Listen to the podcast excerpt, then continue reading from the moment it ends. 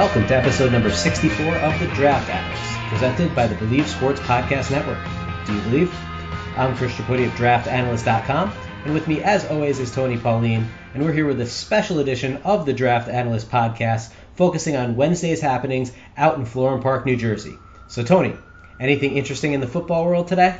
Well, I'm sure as people have already heard, the New York Jets fired general manager Mike Maccagnan, a story we first alluded to here during our podcast on day one of the NFL draft, and something we spoke about and updated throughout draft weekend. Now, just to take you back in time here to what Tony is talking about, during our podcast the morning of the first round on April 25th, Tony mentioned that a major rift had developed between Jets general manager Mike Maccagnan and new head coach Adam Gase. It's something we spoke about during multiple podcasts. If you haven't heard any of them, I would recommend you go back and listen to our shows from April 25th and April 27th. It was a story that the Jets denied from the get go. They even had Kim Jones read a prepared statement the morning of the first round refuting these reports. Adam Gase angrily denied the rift as recently as last Friday as well. So the Jets were in serious damage control from the start. Yo, and let me say, I was never rooting for Mike Maccagnan to get the axe just so I could say, look at me, I was right.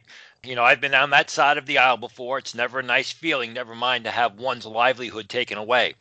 But it's a story I could not ignore because, as I stated during our podcast on April 27th, this was something I had been hearing about since the start of free agency.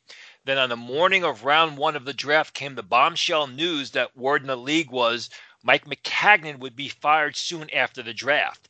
It was at that point I put it into overdrive and did a lot of digging. Now, we're going to look at this from a number of angles, first of which is the timing of it all. Now, there were many people, specifically Jets beat writers like Brian Costello of the New York Post, Manish Mehta of the New York Daily News, and Connor Hughes of The Athletic, who flat out said that there was no chance the Jets would fire Maccagnan after our podcast outlined the rift between him and Gase. Our show preceded a tweet from Mike Lombardi, Hughes' cohort at The Athletic, who said to expect major changes in the Jets scouting department soon after the draft. He didn't go into any more specifics like we did on the show, and the reasoning here was simple for the denials. The Jets gave Maccagnan the reins to bring in a new coaching staff. They gave him the opportunity to spend a lot of money in free agency and to run the draft. So at face value, it makes sense that they wouldn't make a move like this. But Tony, I know your take on this topic is completely different, and it's something you've mentioned before. Exactly, Chris. You know, it would make sense for them to keep Maccagnan if you're on the outside looking in when you consider he hired the coach, spent all the money during free agency. But it's what happened starting with the coaching search and throughout free agency that led to his firing. What do I mean? Let's start with the coaching search. The name at the top of their list from the beginning was Matt Rhule of Baylor, which was a bit of a head scratcher to many, including myself. Rhule declined the job because he wanted to bring in his own assistants, and the Jets said no. They then turned to former Green Bay Packers head coach Mike McCarthy, who wanted the job. Now, at this point, it looked like the Jets may have gotten a favor from above when Rhule declined the job because McCarthy wanted in. But McCarthy wanted to bring in his own assistants, and the Jets again declined. So the Jets, running out of options, hired Adam Gase, who at this point was desperate for a head coaching job after losing out on the opening in Cleveland. He took the job under the conditions that he would accept Gregg Williams as a defensive coordinator. Now, Williams is a tremendous defensive coordinator. His players love him and will run through a brick wall for him. But where Gregg Williams goes, so too goes his son, Blake Williams. And the feeling around the league towards Blake Williams is the complete opposite of that of his father by just about all. Blake Williams is not well regarded around the league, and I'm being polite. Now, on top of all of that, Adam Gase then hired his father in law, Joe Vitt, who previously had serious issues with Gregg Williams in New Orleans, all stemming from the bounty scandal back in 2012 that got both coaches suspended. Now, the Jets say everything between Williams and Vitt is fine, but they also told us everything was fine between Maccagnan and Gase. And all of this comes before we even get into what happened in free agency. And again, you know, free agency exposed a lot of issues for the Jets. As we stated during several podcasts, Overall, it was not a strong free agent class except for the pass rushers, and the Jets desperately needed a pass rusher. First, you have the Anthony Barr incident, where the Jets agreed to contract terms with Barr only to watch Barr rescind his decision and sign a contract to return to Minnesota barely 12 hours later. Now, you can't blame the Jets for the Barr situation, but it was horrible optics and there was no contingency plan. Despite the fact there were still pass rushers available, including two who were signed by the Green Bay Packers, the Jets were left on the outside in. And if you go back and listen to our podcast immediately after the Barr situation, I mentioned that several people in the league told me Mike Maccagnan would not survive that. Now, the two pass rushers you speak about, who both ended up in Green Bay, are former Ravens Za'Darius Smith and former Redskin Preston Smith, right, Tony? Correct. And I know for a fact that the Jets had a lot of interest in Preston Smith. They were one of the first teams on him during free agent discussions at the combine. Now, we haven't even mentioned the situation here with former Broncos center Matt Paradis, who would have filled a major hole in the middle of the Jets' offensive line. Can you fill us in, Tony? Yeah, the Jets courted Paradis throughout the entire free agent process. That was well documented. But when free agency started, they went cold on him. Paradis was in New York for the first day of free agency. Many said he flew to New York to do a segment for NFL.com. But I can tell you this multiple sources, including those close to Paradis, told me Paradis was in New York because he expected to sign a contract with the New York Jets. He was basically ready to take a car service from the NFL.com studios to Florham Park to sign a contract, a contract which was never offered to him. Now, obviously, you have the Barr situation and the Paradis situation where the Jets struck out on those two players. Then the Jets, taking the money that they had left over, splurged and signed linebacker CJ Mosley to a massive contract. And they also met the asking price for star running back Le'Veon Bell, which I'm told is really even furthering the issues. Uh, which, as I stated in an earlier podcast, with when it comes to Le'Veon Bell, it was a damned if you do, damned if you don't situation for both the Jets and Bell. From the Jets' perspective, after getting burned by Barr, then leaving Paradis out in the cold, they had to sign Bell. They had to make a bigger splash. And from Bell's perspective, he was running out of suitors and really would have looked foolish had he not signed a decent sized contract after sitting out all of last season. So, Tony, bottom line here are you surprised by the timing of the firing of Mike Maccagnan? No, because while they allowed Maccagnan to pick a coach and spend a lot of money in free agency, the Jets ended up looking really bad at certain points during each process. So now, would it have made any more sense to fire Maccagnan before the draft, even though in theory that makes little sense? Obviously, you need a general manager running the show and taking care of things through free agency, through the draft. It would have been strange to fire him then, but it was also strange to fire him now. Do you think that they should have done it before, or did the Jets do the right thing here? And I really use the word right loosely in what's really a no win situation like this. Yeah, you really can't fire the general manager immediately before the draft. You know, he's in charge of the scouting department. He hired the scouting department. And the draft is not just a two month process. I mean, much of this information on the prospects has been gleaned since last September, September of 2018, if not earlier. You know, it's like junking a car. If you plan on junking a car, but you need to take a very important trip first, you take the trip and then you junk the car. That's what happened here. Now let's go to the reports that were swirling around Wednesday. The first of which was that Adam Gase reportedly had issues with the players signed by the Jets in free agency. Now, this disagreement was the basis for your initial report back at the end of April on the rift in the team's front office. What's your response to what's come out on Wednesday? Yeah, you know, there have been several reports on this. I spoke to additional sources today who confirmed it was a huge point of contention and part of the reason why Mike Maccagnan is gone because these two guys were just butting heads on free agent moves, moves that were made and moves that weren't made. Let's go back to Matt Paradis. This was one of the starting points in mid March where I was told there were big issues between Maccagnan and Gase. Now, granted, at this point, it was just speculation. Then there's Le'Veon Bell. Mike Florio, weeks ago, said Gase wanted Tevin Coleman and Maccagnan wanted Bell, Le'Veon Bell, which was part of the rift. Remember, anyone who's been listening to this podcast, since the combine, I reported that the Jets were going to pursue second tier running backs such as Tevin Coleman during free agency rather than spend big bucks on Le'Veon Bell. The other aspect I mentioned during one of our podcasts, and this is very important, was that Tevin Coleman was a much better fit for Adam Gase's outside zone system versus Le'Veon Bell, who's best as an inside power gap scheme.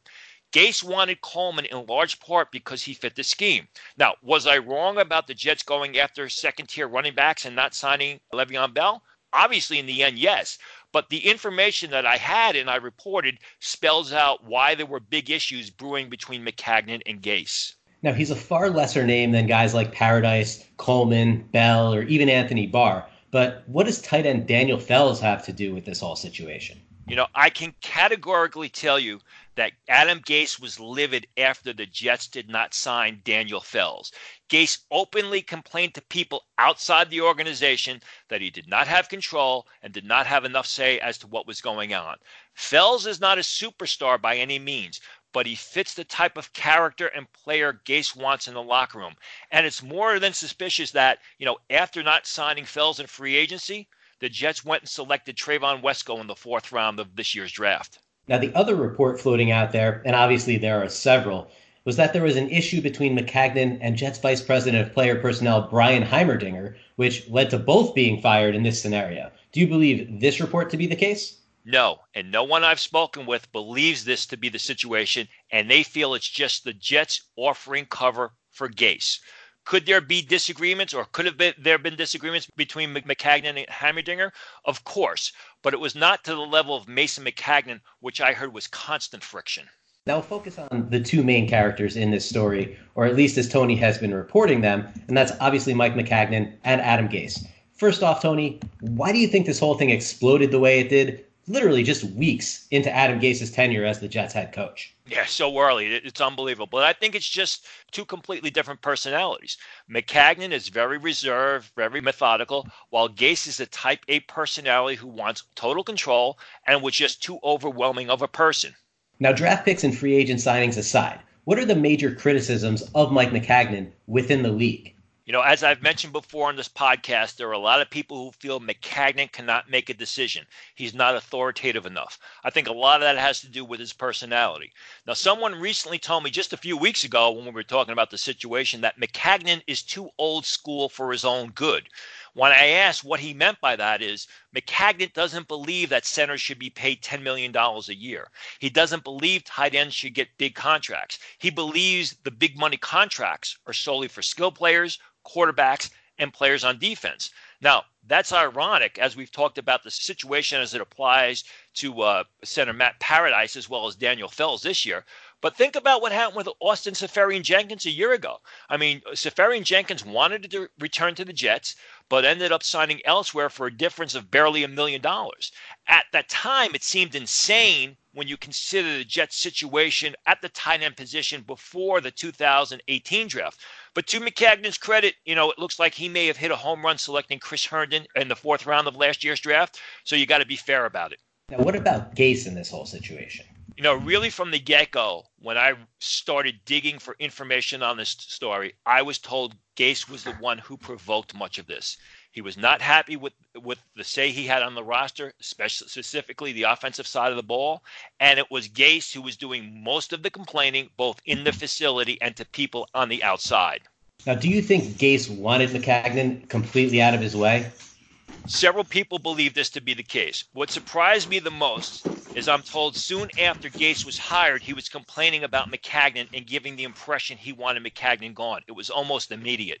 Now, we talked about Maccagnan and how people feel about him around the NFL, but what's the feeling about Gase inside the league? The belief is he's a very talented football mind, but he's not for everyone, and he's very high maintenance. In order to work with Gase or to work for Gase, you really have to know him and know how to work with him. This is likely why it did not work out with Maccagnan.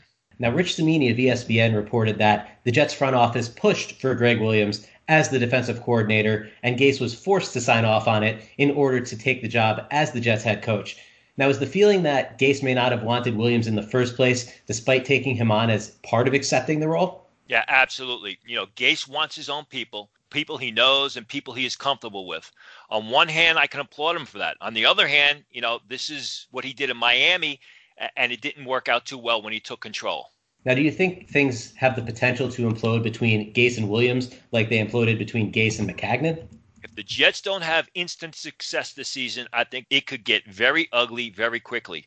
I asked a source close to the team if he thought it was a situation where Gase would accept Gregg Williams as a defensive coordinator just to get the job and then complain about it later. And the answer was a resounding yes. Now, that said, if they start off four and two or something thereabouts, it may not be an issue. Now, soon after our report on day one of the draft and the tweet by Mike Lombardi, Jason La Canfora reported that Joe Douglas of the Philadelphia Eagles could be in line for the Jets general manager job if and when Mike Maccagnan did end up getting canned. Now, obviously, Maccagnan is now gone, and Douglas is one of the hot up and coming names right now around the league. What are you hearing about Douglas? You know, I'm hearing a lot of positive things on, on Douglas. I'm told he's well liked in the Philadelphia Eagles organization. He's a good football mind, and the Eagles have fought to keep him in house.